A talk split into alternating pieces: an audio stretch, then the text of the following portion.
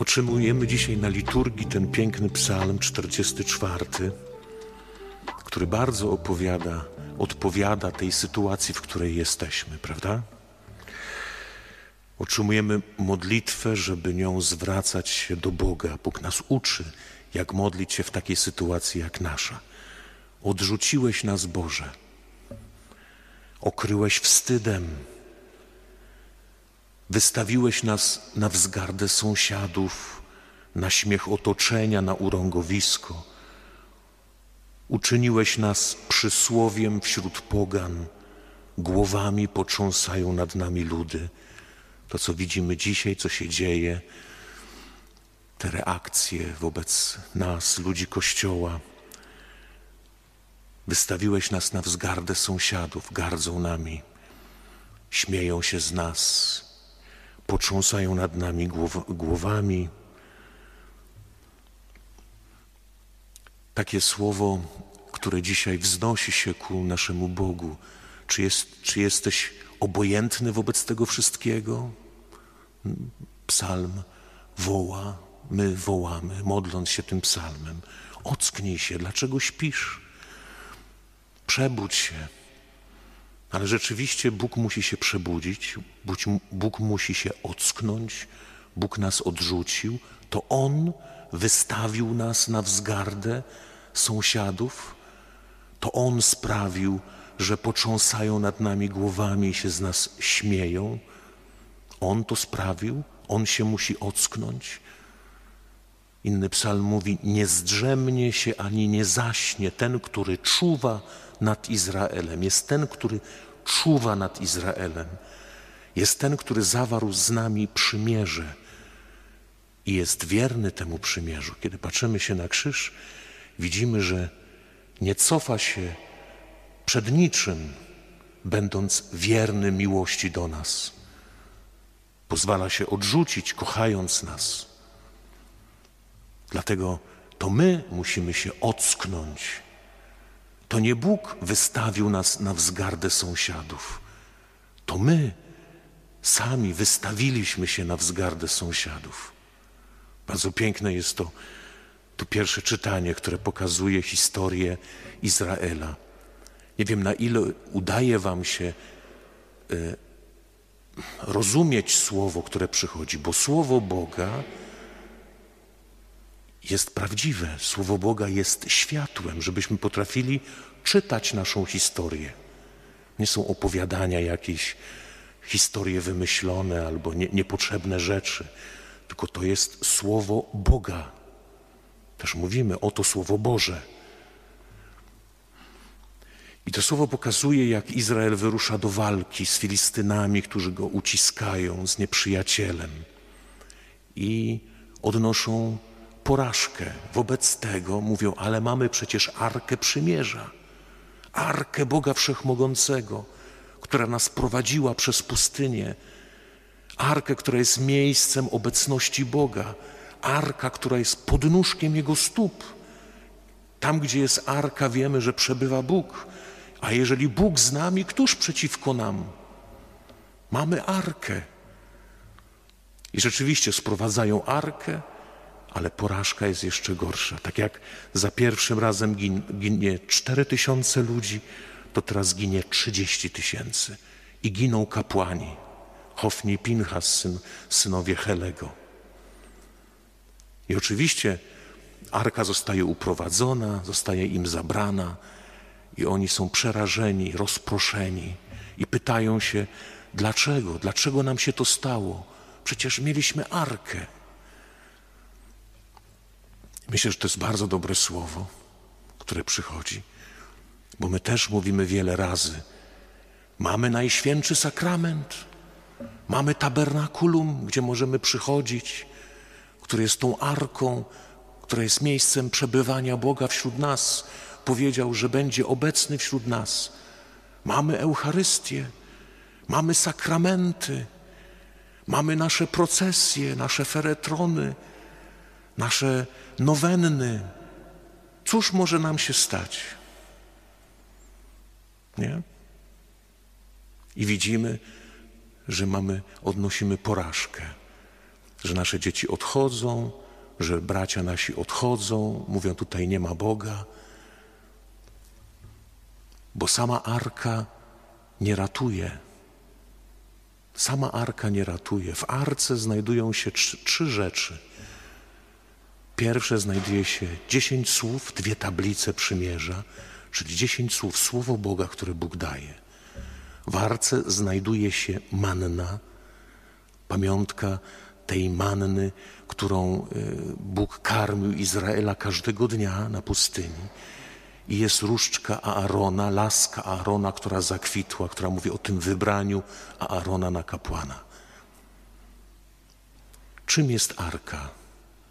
Oczywiście miejscem obecności Boga, ale arka nie działa w sposób magiczny, tak jak Eucharystia nie działa w sposób magiczny.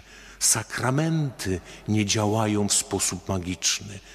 Jeżeli to zrobiłem, to mogę być spokojny. Nie? Słowo Boga nie jest po to, żeby je sobie przeczytać i odłożyć na półkę.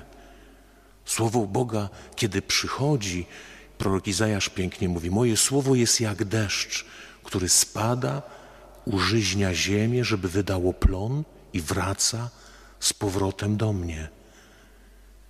Jest pytanie właśnie, czy co zrobiliśmy z tym, co mamy. Izraelici z arką zrobili to, co zrobili. Arka była, życie ich osobno, arka osobno, praktyki osobno, a życie było katastroficzne.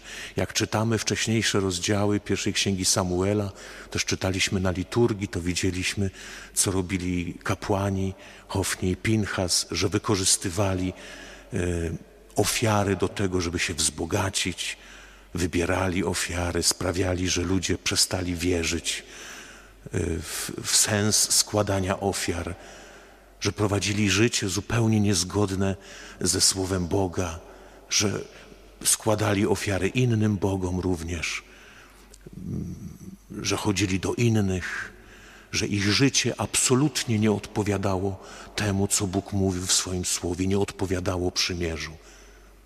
Ale mieli arkę i myśleli, że jak mamy arkę, to będziemy mieli życie jak zawsze, zabezpieczone. Okazuje się, że nie. Stali się pośmiewiskiem, mówią, mają arkę, a proszę, co się z nimi stało. Ja myślę, że dzisiaj, jak, jak, jak słuchamy tego słowa, to możemy, możemy w nim popatrzeć na siebie. Zostaliśmy wystawieni na wzgardę sąsiadów. Pomyślcie te wszystkie procesje, które robimy. Mówią, odnoszą jakieś figurki, noszą,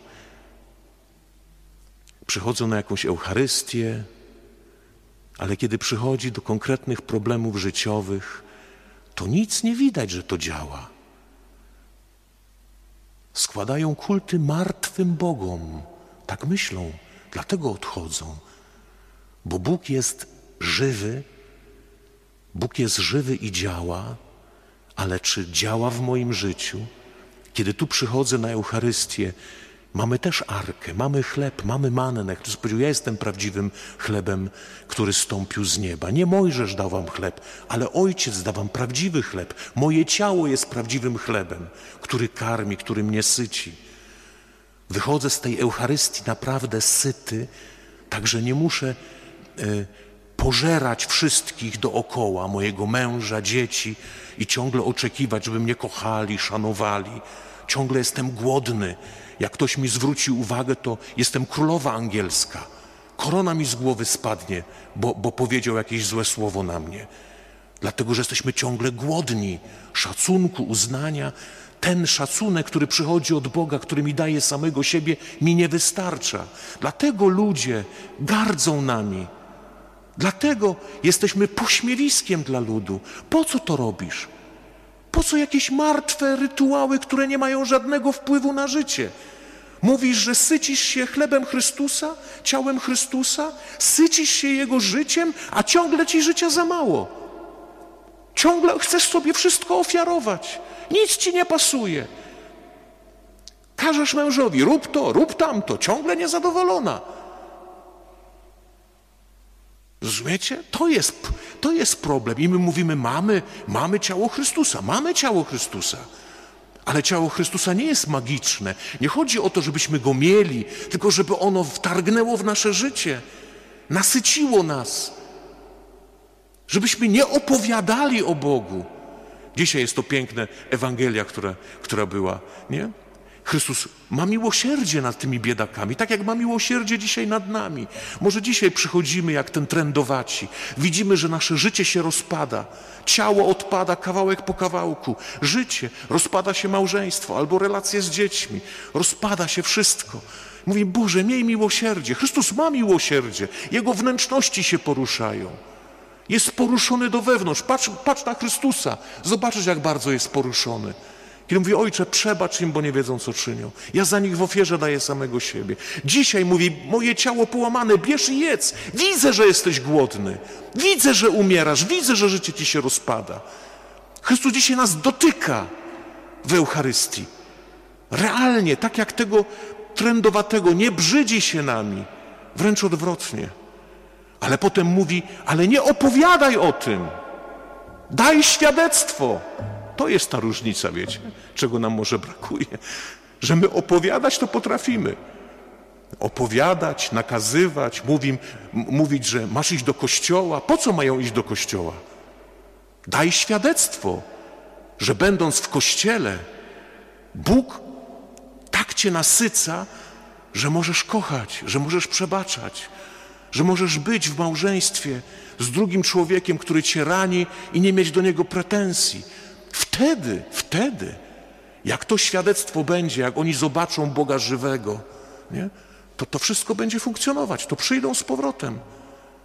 Bo będą widzieli, że warto tu przyjść, że Bóg ma moc, że nie jest drewnianym feletronem, który obnosimy dookoła kościoła i jest śmiesznie, że w procesji Bożego Ciała nie obnosimy jakieś nie wiadomo co, na śmieszne jakieś tradycje, ale że jest żywy Bóg. I nie chodzi o to, żebyśmy z monstrancją wyszli na zewnątrz. Chodzi o to, żebyśmy się stali monstrancją. Nasze życie było monstrancją, w której jest widoczny Bóg, można go dotknąć. Bóg żyje, Bóg działa, Bóg ma władzę, Bóg uzdrawia, Bóg leczy, Bóg syci. To jest to słowo bardzo poważne. Ja myślę, że Pan Bóg daje nam bardzo poważne słowo, tak jak wczoraj dawał, tak, tak, tak samo daje dzisiaj. Oby, oby Pan Bóg poruszył nasze serce, obyśmy dzisiaj, kiedy przyjdziemy do komunii, kiedy będziemy Go przyjmować, będziemy, Panie, uzdrów mnie.